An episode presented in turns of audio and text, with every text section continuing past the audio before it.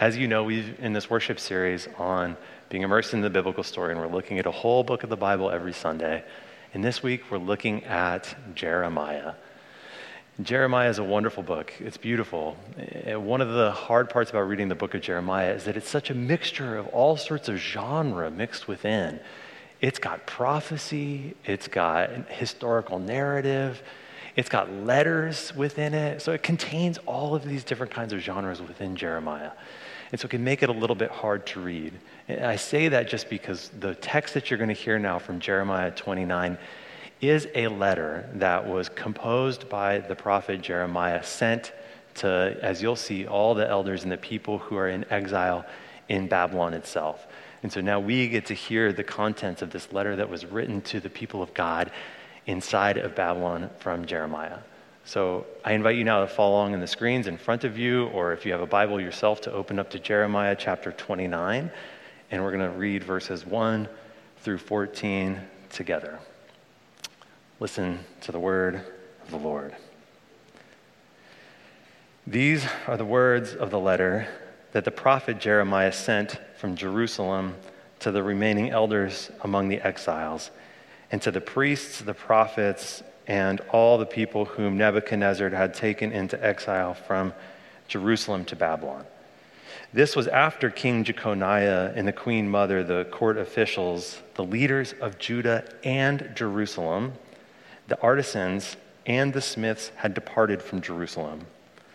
The letter was sent by the hand of Elasah, son of Shaphan, and Gemariah, son of Hilkiah, whom King Zedekiah of Judah sent to Babylon, to King Nebuchadnezzar of Babylon.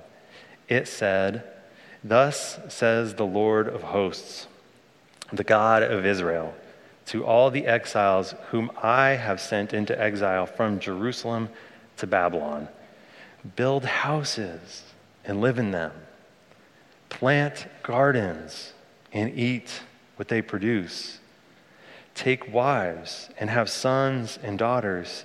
Take wives for your sons and give your daughters in marriage, that they may bear sons and daughters. Multiply there and do not decrease.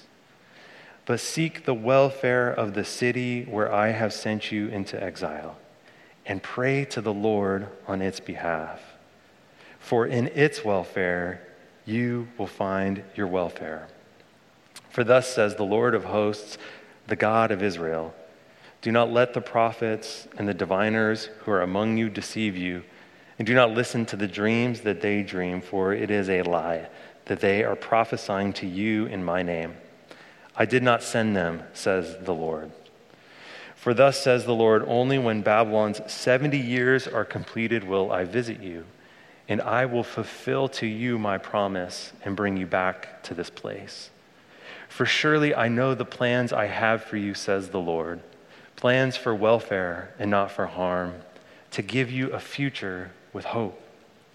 Then when you call upon me and come and pray to me, I will hear you. When you search for me, you will find me. If you seek me with all of your heart, I will let you find me, says the Lord, and I will restore your fortunes and gather you from all the nations and all the places where I have driven you, says the Lord. And I will bring you back to the place from which I sent you into exile. This is the gift of God's word. Let's pray together. Gracious God, may the words of my mouth and the meditations of all of our hearts be pleasing and acceptable in thy sight. O Lord, our rock and our redeemer. In Jesus' name we pray. Amen. Well, I have to sort of confess a little bit that I've read Jeremiah a bunch. I've read Jeremiah a lot in my life, but I didn't know all the details and all the stuff about Jeremiah. And it's such a big book that I just felt like I had to read a lot this week to kind of get a grip on what all was taking place in this wonderful book in the Bible. And so uh, I grabbed a couple of commentaries and I read a lot this week. And I was struck just by the significance of Jeremiah as a result of the history of exile. You heard it in this passage too. This incredibly transformative thing happened to the life of the Israelites, which was exile. Now, I want to try to explain this just quite briefly because it is pivotal to the whole of the Old Testament, and there's a significant shift that takes place, and you can hear it a little bit in Jeremiah 29. As you know, we've been in this series, right? And there's this whole kind of narrative thrust of the people being freed from Egypt, and then God promising them a land to go dwell in and to live in. And then they have a monarchy and they lived there well for hundreds of years, well, as well as they could live given the kind of monarchies that they had, right? And the kind of errors that the kings made. But they got to live in their promised land. But Israel and the northern and the southern kingdoms, uh, they were directly in between two other world powers the Assyrian kingdom to the east and the Egyptian kingdom to the south. And those world powers didn't always see eye to eye on things. And there was the northern and the southern kingdom in between. And the Assyrians destroyed the northern kingdom in the 7th century BC. And then the Babylonians took over the Assyrian kingdom. And when they did that, then they went to war with the southern kingdom. And they came and occupied Jerusalem in Israel for a long period of time. And in three different moments in Israel's history, the Babylonians took from Jerusalem all the significant people in the community the rulers, the scribes, the artisans. You heard that list in the beginning of Jeremiah chapter 9. The Babylonians took all of those people and brought them into Babylon, and that's where they lived. Now, the Babylonians did this three times in the history of Israel in pulling people away. So, what you heard today was a letter written by Jeremiah when he was in Jerusalem not obviously after the third exile, but somewhere in between the first and the third, somewhere in there that he writes this letter to them, and he sends them the word of God that he hears to them. This is the context surrounding Jeremiah's story. Now, partly what we also have to say about exile and why it's so formative and what it truly destroyed was that for the people of God, remember how significant it is that Jerusalem, frankly, exists. And not just Jerusalem, but that after Solomon builds the temple, the people of God truly believe that God Himself dwells within the Ark of the Covenant. And the Ark of the Covenant is inside the Holy of Holies in the temple in Jerusalem. The people believe that God's physical dwelling place is right there in Jerusalem, right there. And in 587, when the Babylonians come again, they destroy the temple, the palace, the walls of Jerusalem, and they disperse the people from those lands altogether from then on. Jeremiah runs and hides in Egypt. Now, the people believed that because God was inside of the Ark of the Covenant, right there in Jerusalem, that they would be protected from harm from other nations. Even though they were always in between these world powers, that they would somehow be safe and secure because that's where God dwelled. That they put their hope and their trust in that. And that hope and trust, well, it, it didn't work out, as you hear. In 587, the whole city was laid waste, and the people were dispersed all throughout the ancient Near East. And not just that, but could you feel the tension in the text too, right? That God says, I sent you into exile. I think this is one of the hardest things to reckon with when we look at Jeremiah and some of these other Old Testament texts, is that they say that I did this to you. Like God's people were unfaithful to God, they were worshiping other gods. And so God says, I am using Babylon to punish you for your sin. It's a really hard thing to read and it's a hard thing to wrestle with. But that myth of sort of believing that they would be safe and secure because that's where God dwelled and that's where God lived is gone as a result of exile. They lose that. They lose that belief in that myth that they could be safe because that's where God dwelled in his physical presence. over the past few coffee hours we've had, we have talked about all sorts of things in those times. And it's always interesting just to check in and see where people are and what they're thinking about and how life is going for them. And for the past couple of weeks, some of you have mentioned that you watched the inauguration a few weeks ago. And I didn't have a chance to watch much of it, but given some of the enthusiasm that you had shared, I watched a few highlights from the inauguration. And one of the things I came across was Jennifer Lopez singing, This Land is Your Land. I don't know if any of you saw that. It was only four minutes long. But watching her sing that song, I had this whole range of emotions. I had this whole range of emotions as I listened to her sing that song. I was born in the Bay Area and I grew up around here as a little kid. And I remember singing that song in kindergarten, you know, and I remember singing that song as an elementary school student. And I remember singing and feeling so much pride in singing that song. You know, the verses that talk about from California to the New York Islands. It's like, oh, I live in California. Or the Redwood Forests. It's like, oh, there's the Redwood Forest. They're so close to us.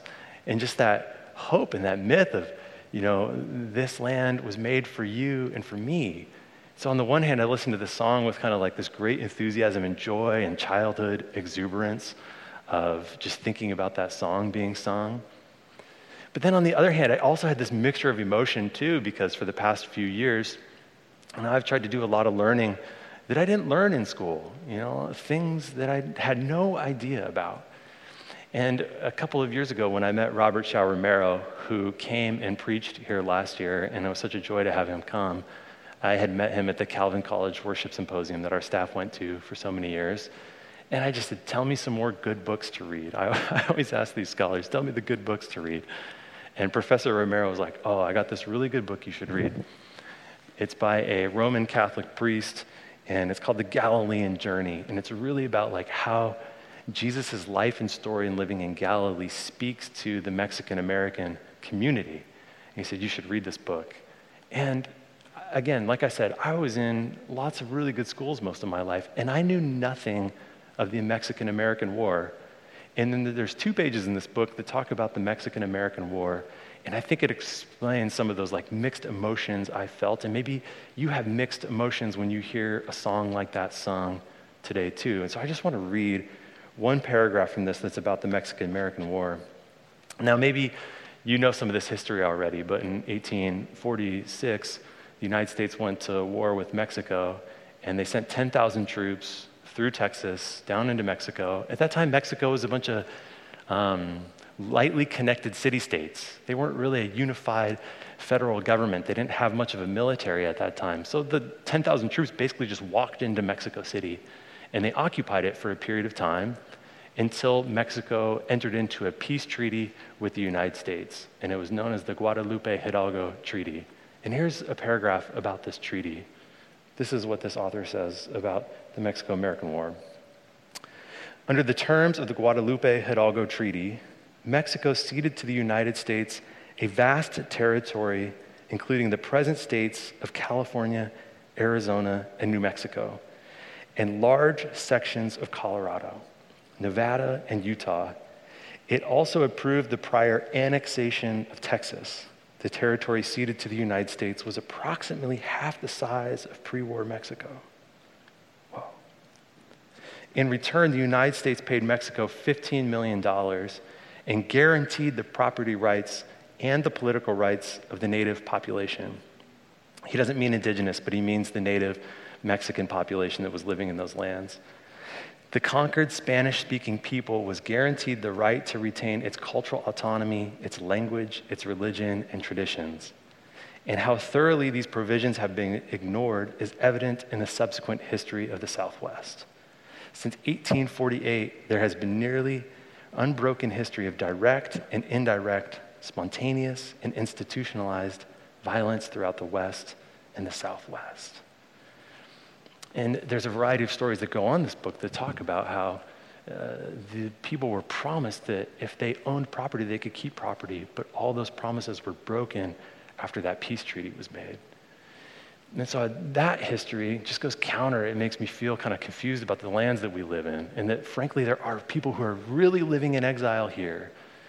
You know, sometimes we might read these stories in Jeremiah and just go, oh, that was something that happened two and a half thousand years ago. But no, no, no. Exile is a very real reality for a lot of people in a very real and present way, even in the lands we live in, right? And so I think that feeling of just like joy on the one hand and confusion on the other, I bet all of us have a similar kind of experience when we think about the lands that we live in in California ourselves.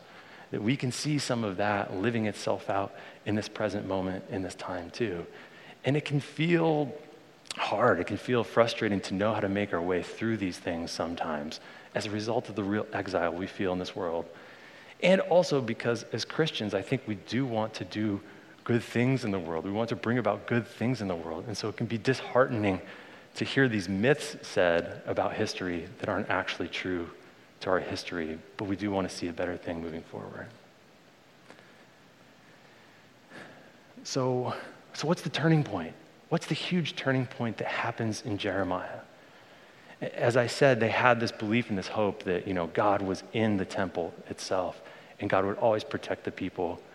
But that doesn't happen, right? Instead, the people are exiled and they're dispersed throughout the ancient Near East.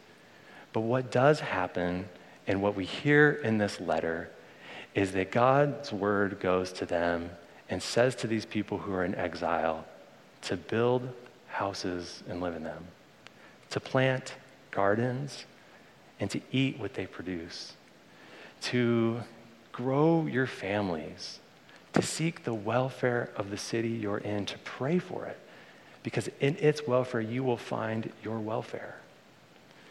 And I think what's striking about this passage is that what transitions is not necessarily a new thing, but it's a return to something that's been beautiful all along in the Old Testament scriptures, which is covenant theology. The idea that where God is is not necessarily in a physical location, but God is in God's promises to God's people. If you read more of Jeremiah, you'll hear a common refrain that happens all throughout, where it says, I will be your God and you will be my people. If you could talk about what covenantal theology is, that's it in one sentence. God makes this promise to God's people that I will be your God and you'll be my people. It's the promise that was made on Mount Sinai to the people. Even the promises in the giving of the Ten Commandments. Like, I'm giving these things to you because I want you to flourish and to live well wherever you may be. And so I am going to be there with you in promise and in covenant, not necessarily in a physical, distinct location. And so, this return to kind of the roots of their faith that I think is a really beautiful and something that's filled with incredible amounts of grace for the people of God.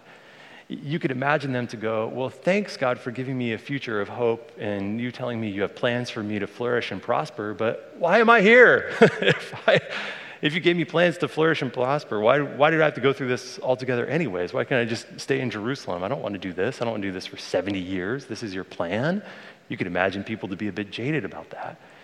And yet, even in the midst of what is horrendous, what's filled with lament, there's God's grace for them. No, no, no. I am in my promises to you. I am there in my promises. And you could hear it in the back half of that text, too, that I read today, too. Seek me with all of your heart, and I will show you where I am. Pray to me, and I will listen to you. God is in God's promises, my friends. And I think that is so generative for the life of faith for those people who are in exile and for the people who are dispersed. Can you imagine people that knew these scriptures in their hearts after exile, remembering this letter, this word of God that came from Jeremiah to the people and going, oh, yeah, God is in God's promises. I may not be living in the lands that I want to live in right now, but I know that God is with me right now through these promises. And just how much life that would bring to the people of faith, right? So build homes and live in them. So I'm with you in promise. Build gardens, and you may have new soils. What kind of possibilities could emerge as the result of planting the seeds in that fertile soil? What will grow up in that space? God will continue to do good things in and through this community of faith as a result of this remembering that God is in God's promises. That's where God is. That's where God will always be. The people of God were dispersed for thousands of years after Jeremiah. And it's this important pivotal turn back to the roots of who they are and remembering that God is there in God's promises and that God will make good on God's promises. I hope that this is a comforting word to you too as you hear this, you know, as you hear this story from Jeremiah. And just because uh, I think, you know, if anything, the past year has been sort of anxious for so many of us in so many different kinds of ways. There's been so many things to worry about, right? There's been so many things to be anxious about. And, And I know as many people that were, you know, sort of hip to church world and saying at the very beginning of the pandemic, oh, the church isn't a building, the church is the people. you, I'm sure you remember there on social media for a week or two. It's like everybody was saying that. And as much as we say it and we know it and we think it and we believe it, there's also just this gap of reality that how much we enjoy the memories of the physical spaces that we worship in and seeing the people that we love and seeing the people we care about, right? I mean, that's been a really tough year. And yet, I think we do believe and we know that truth, right? That this is where God is. God is in God's covenant with you and these promises that God has made. I think, you know, this next year is going to be fascinating to see what happens with life in the community of faith, in our larger world at Live Pastor Mary was just at a uh, conference this last week with some great friends that she's been in covenant relationship with for 30 years or so. And she shared some notes from that. And everybody and all these pastors are wondering about what's the future of the church going to look like? What's the future of what we do going to look like? And none of us have answers for that right now necessarily. There's some data points that suggest that all the old trends are going to continue. You know, some of those trends like declining membership, declining identification as Christians, especially in the West Coast. That some of those trends will have accelerated, and I know that brings up a lot of anxiety for us. And yet, the beautiful thing, I think, in the midst of all of it, is that God has been at work through this time, too, no doubt. And God promises to be a God to give us a future with hope. That just as disciples and people that loved God hundreds, thousands of years ago needed to be given a vision for the future and where they were going to go as far as it was about their covenant relationship with God, God does it. God always does this for them. And so for us too, I know that there have been powerful ways that God has shown up in the result of our relationship with God and our relationship with each other. And what precisely it looks like, I'm not entirely sure what that looks like, you know? I'm not entirely sure exactly what that looks like. It's going to be a mixture of the best of the past, but also the ways in which we're going to continue to connect moving forward. Uh, last week, I had again another Bible study with the high schoolers and with the middle schoolers, and I was just struck by how joyful it was to have this kind of time together with the high schoolers and the middle schoolers and how much they enjoyed it. You know, and two years ago, it would have been like pulling teeth to get middle schoolers and high schoolers to come and have a Bible study at the church. But they somehow really enjoyed doing this together over Zoom. So the future of where we go is going to look like a mixture of what's been so beautiful and good and where we've seen God at work this year and where we've seen God at work in the past. And it's not necessarily a thing to be afraid of, but we just hold on and trust and hope with God, right? That God's in God's covenant with us. That God promises that if we search him with all our heart, he will let us find him. That God tells us to build houses and live in them and to seek the peace and the welfare of the city. And perhaps that's why I mentioned earlier just a bit about the history of our past.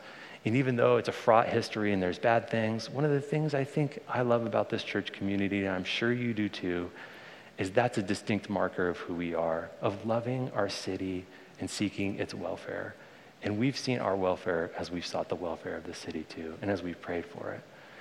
So I hope that as you read Jeremiah, my friends, you would see this pivotal turn for the people of God then. But maybe we could return to the roots of who we've always been to as a people who remain and live and are given just faith and generativity from covenant relationship with God. Some of the old traditions that we used to have about space and people and things, uh, they may or may not come back. But what will always be there is covenant love of God and how we enter into covenant relationship with each other. And for that, God, I'm so thankful. And for that, friends, we have one another and we have God. So there's Jeremiah. I will be your people, says God, and you will be my people. Join me in a word of prayer. Let's pray together. God, we do pray for the city that we live in, for San Carlos, Redwood City, for Belmont, for San Mateo, for other places on the peninsula. And there's a lot of anxiety in our world today for a variety of reasons, as you know, God. But we lift it up to you. We pray for peace in this place. We pray for well being. We pray for healing to come into these lands. And God, I give you thanks for the folks who love this city well and are seeking the peace in the midst of our community. God, I just pray that you would help us to know your promises, that we would be able to hear them fresh again today. The promises that you give us a future of hope and you give us a future to, to be well and to prosper and to find life in you. Lord, may that be true for us this day. And we lift up this worship service to you and we pray this in Jesus' name. Amen.